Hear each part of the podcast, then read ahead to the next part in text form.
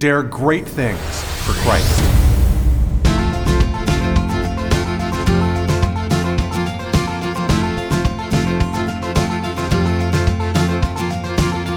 Christ calls us to dare great things. In the marketplace, as well as in the mission field, there has never been a time like the present for the spirit of the Catholic entrepreneur. Now is the time for men and women of great courage and great vision to engage our church and our culture. Now is the time to dare great things. And here is your host as we dare great things, Father Nathan Cromly, the president and founder of the St. John Institute.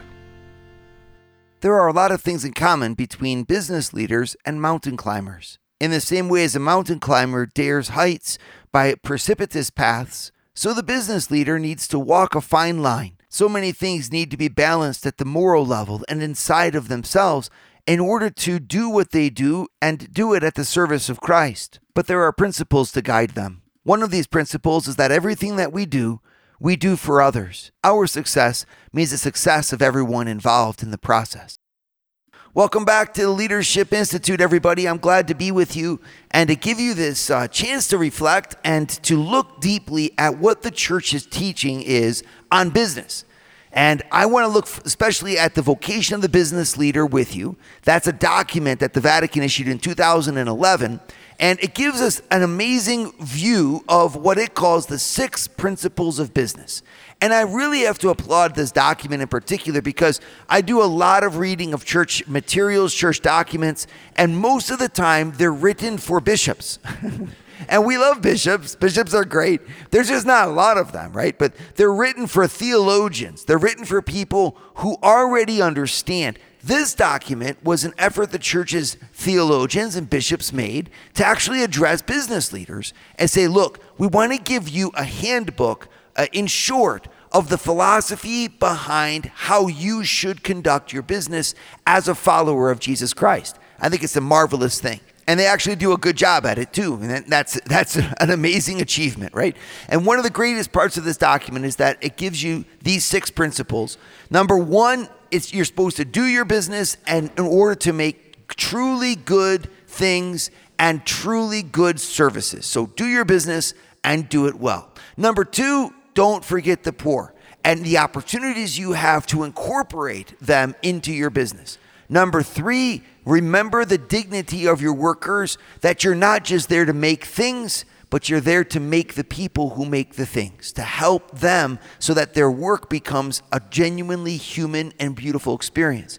Fourth principle is that everything that you do for your people lends to their genuine advancement and that everyone who works for you can excel and give their gifts to this world through your business. The fifth principle is an easy one. You are the steward of resources, and so it's good to generate profit and wealth from what you do, provided that you don't allow that wealth or that profit to be the only goal of the business. And then the sixth and final principle is to say that, in fact, businesses are just in the allocation of benefits to all the stakeholders employees, customers, investors, suppliers, and the community. Now, this is a really beautiful principle in that it invites us to lift up our heads and look at the big picture about what we do. And I find that that's very refreshing because most of the time we stumble into workshops like this one at the Leadership Network and we say to ourselves, like, all I've got to do is solve the problem of how I'm going to hire this key position. Or how do I how do I get an edge in my competition? Or how do I keep my machines from breaking down? And and our, our noses are to the grindstone, and that's why we're successful, and we know it. The reason why great businesses succeed is usually because they have great leaders. And great leaders require focus and energy at a high level of intensity. And so it creates a, a type of focus in the person that can sometimes, though, suck you down to the point where you forget the bigger picture. You forget the wonderful things, not only that you do, but that you are doing. And you need to take a time to withdraw, at least mentally, for a few minutes and take in a different perspective of why you're doing what you're doing to begin with. When you look at our lives, we, we can analyze them in terms of hows, whats, and whys, right? So if you just want to think philosophically for a second, And the what is what we do every day when we get up. It's the focus of our activities. How is, is the way that we do those things. But the why is the bigger purpose that's generated by what we do. So if I go to work every day and I say, this is the purpose of my life, it's mistaken. It can seem like the purpose of my life, but in fact, my life is much bigger than this. The impact of my business is much bigger than the business itself. And the leader who follows Christ has to always keep his eyes on that bigger picture. And I would even say gets to keep their eyes on this bigger picture. That my business is actually a place where other people can thrive thanks to what we're doing. We generate hope, we generate healing, we generate wealth, which means the well being of a society. And, and so, on the one hand, I know what you're saying. You're saying, okay, that's fine, I do keep that. But I want it to become really personal for you. Have you identified in terms, in, in real concrete terms, what that overarching purpose is for you? I think it's really important because that overarching purpose is going to be where your faith and all that you know about Christ and your deep spirituality really resonates and comes home. I think, in other words, like the dream that you possess inside that drives you tells me something of the quality of your relationship with God. Because we're not doing what we're doing just in order to advance what we're doing. You're not, in other words, there only as the steward whose job it is to keep the thing going because we know it has value. You're also there as a disciple of God who has one lifetime in order to achieve an interior spiritual height of holiness. And holiness, it's a relationship with God. Well, that, that space in your life, that space in your heart and in your mind where you touch that dream and you understand the really big picture of what you're trying to do is also the place where you become the greatest of servants. I will serve in the, the grime and in the dust and in the dirt of my spreadsheets and my plans and my HR problems and whatever else I'm doing. I will do that faithfully and I will do that diligently and I will never stop at it if, in fact, I'm possessed by the understanding that all of it has a purpose that goes beyond it. In the world, people will sometimes say this is the money that they're going to make, or they make this a selfish type of thing. My purpose is to sell my business for millions of dollars and then live like a king in Patagonia, right? Like, but in fact, that's a really small purpose. And in fact, it's a really sad purpose. Because if you are, in the end, are the purpose of everything that you do, and you're going to define yourself by material things, you're more of a beast than a human being. And I'm sorry to say that, but you've lost something of the real depth of what you're called to be. And that's the Christian difference. Is that we do the same things that the people in the world do. We do the, the, the, same trajectory. I have to follow the laws of the business and focus and strategy and coordination and communication and all those things. But I do it with my heart possessed by such a beautiful vision of who I am and why I am.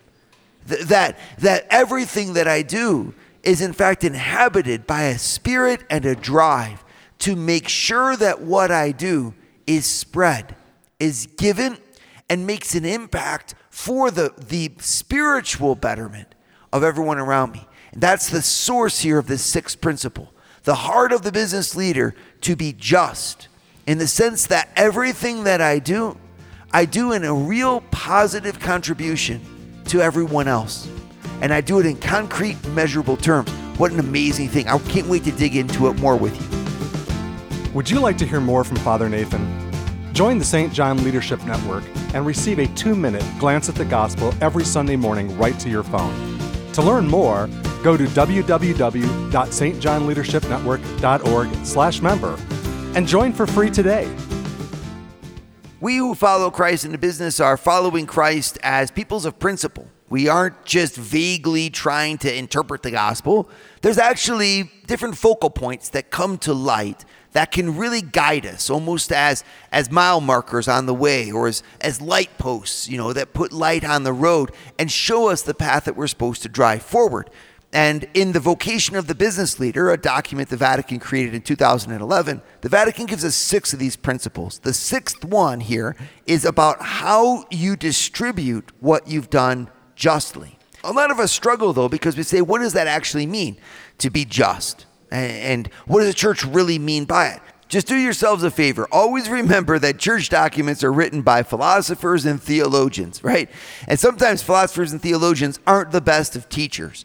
So while we struggle with real basic concepts like what is justice, the guys who wrote the document, they're like, you know, justice is something that they've written a PhD thesis on, right? Like it's thousands of pages of reading that they've done on justice. So they throw these words out there, and a lot of times we feel a little bit lost because we say, practically, what does that look like? That's why I really enjoy this document because in paragraph 55, it says, okay, this is what it means. I'm going to read it for you. It's actually just one sentence. It says, as creators of wealth and prosperity, businesses and their leaders must find ways to make a just distribution of this wealth to employees, following the principle of the right to a just wage, customers, just prices, owners, just returns, suppliers, just prices, and the community, just tax payments. So there you go.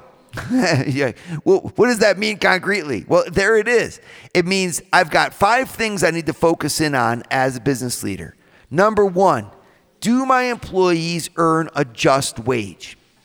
You might be surprised to know this, but when the Bible lists four types or four categories of sin that cry out to God for vengeance, you think, oh my gosh, these are the real bad ones. And I agree, right? These, these are the, the, sins that cry out to God for vengeance. One of those four in the Bible that says cries out to God for vengeance is that an employer denies just wages to his employees.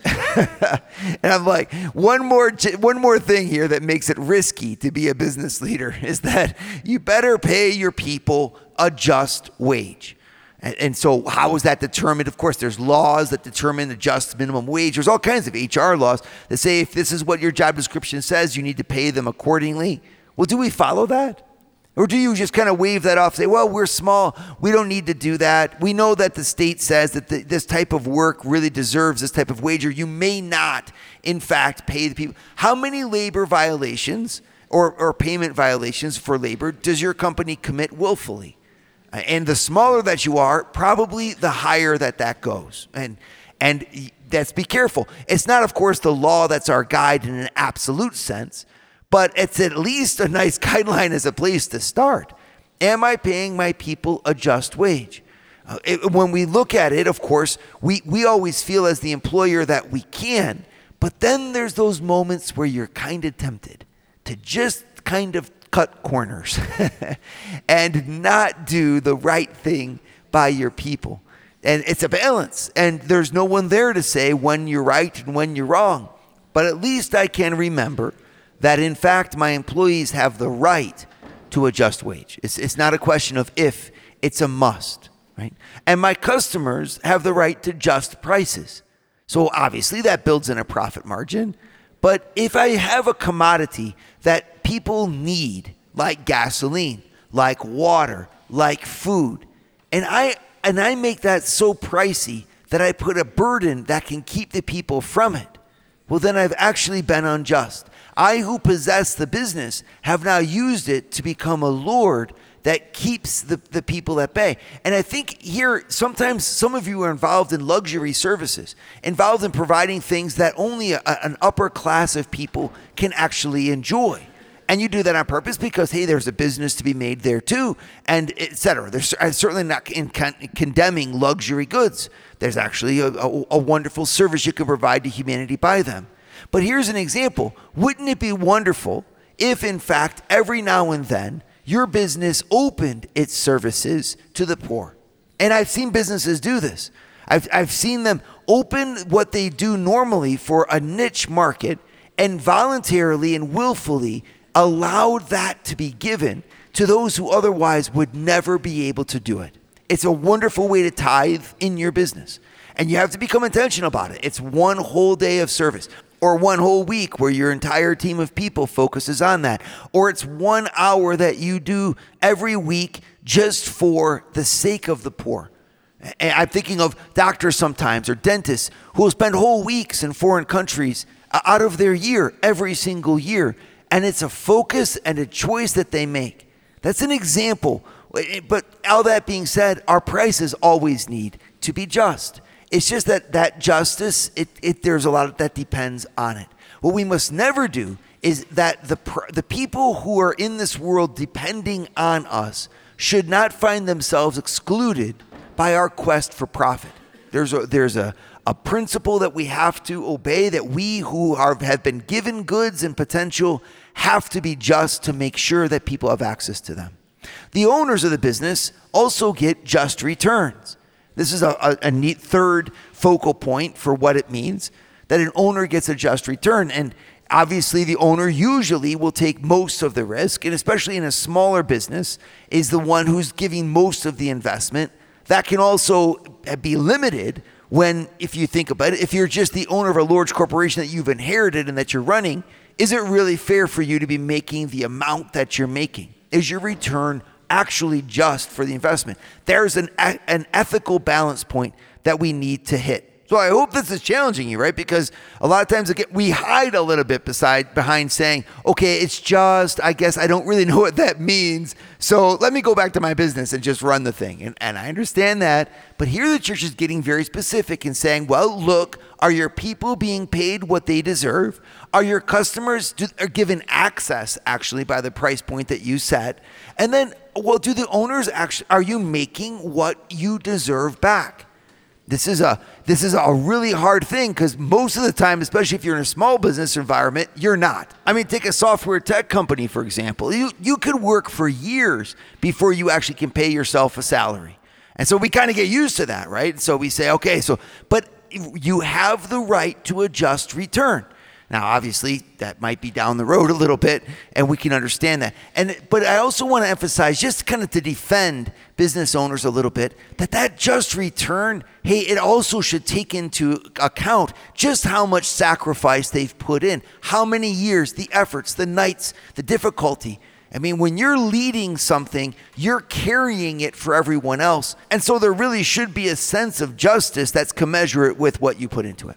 It goes on. Suppliers, they should also have just prices. So, am I willing to pay the people who have supplied me with the goods and services? And that's, of course, where it gets gets a little bit dicey, right? Because you're like, if I can get that for just a little bit less, I can increase my profit margin just a little bit more, right? And there's the fine game that we're playing.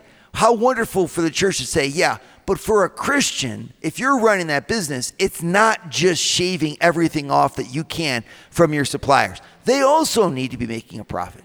And sometimes you can do a lot of good by paying a penny more, two pennies more to a smaller business or maybe a more ethical business that, in fact, is trying to do something better for our world. If we all just go with the bottom line all the time, we might end up at the bottom. That's, that, that, that's not where we want to be. How do we end up at the top in a beautiful way? And isn't it by also looking for those opportunities to say, you know what, supplier, you might be a little bit more. You might have that one little bit, but your business is something that's worth supporting and that I want to actually align myself with because together we have the same bigger purpose, which is to make this world a better place. And then finally, the last spot is are we making just tax payments to support the community? And that's obviously a pretty hard one because, like, all of us are like, well, I hope, I mean, like, you know, define just. Because when it comes to paying taxes, we're all, this is one thing we really don't want to do. And the more that we distrust the government or whatever, the more that we're going to be like trying to not do that. What I can say is that obviously there's an intellectual uh, truth to saying, how can I really put that money to the betterment of others? But are we at minimal at least paying the taxes that are due? And, and there, there's something, a little bit of an examination of conscience. Is my tax return honest? And you have the you have the obligation to do that. If nothing else is the witness that we have to give that we are contributing through our taxes to the greater good of the community.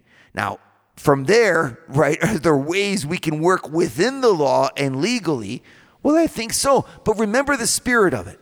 The spirit of it is that a just person makes sure that the business that is, is, is profiting them actually is profiting the world. and making their community a better place. And that spirit has to be there. Otherwise, there's something about what you're doing that's just ignoring that fundamental requirement and blessing of being a just business leader.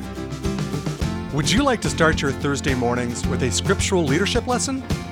Join the St. John Leadership Network, where Father Nathan hosts a 30-minute call at 6:30 a.m. in all four U.S. time zones. To learn more, go to www.stjohnleadershipnetwork.org/member and join for free today. All right, so the, all this being said, and we're excited now. I get to distribute things justly, make sure that I've got five targets on what that means. But the, I ha- we haven't answered the essential question that's on so many of your minds, and that you're looking at this saying, ah, yes, but doesn't justice kind of, isn't justice unjust to the one who's trying to be just?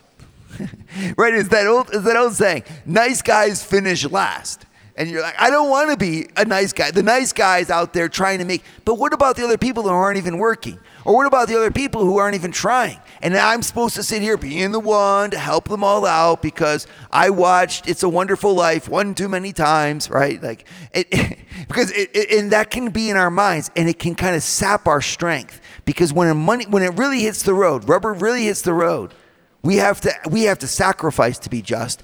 And in order to make that sacrifice, you have to be convinced of its value. This is where the church comes in in paragraph 56 and gives something that I think could really help. It says, let's remember that how we define justice. It says, this principle urges business leaders to consider the distributive effect of the way they set prices, allocate wages, share ownership, distribute dividends, manage payables, and so on. Their decisions should aim not at an equal, but at a just distribution of wealth, which meets people's needs rewards their contributions and risks. Note that, all right? And preserves and promotes the organization's financial health. Ah, so it's actually a bit of a bigger picture, isn't it? It's not just that everybody's supposed to have an equal share of what I've got. Because again, not everyone contributed equally to the effort.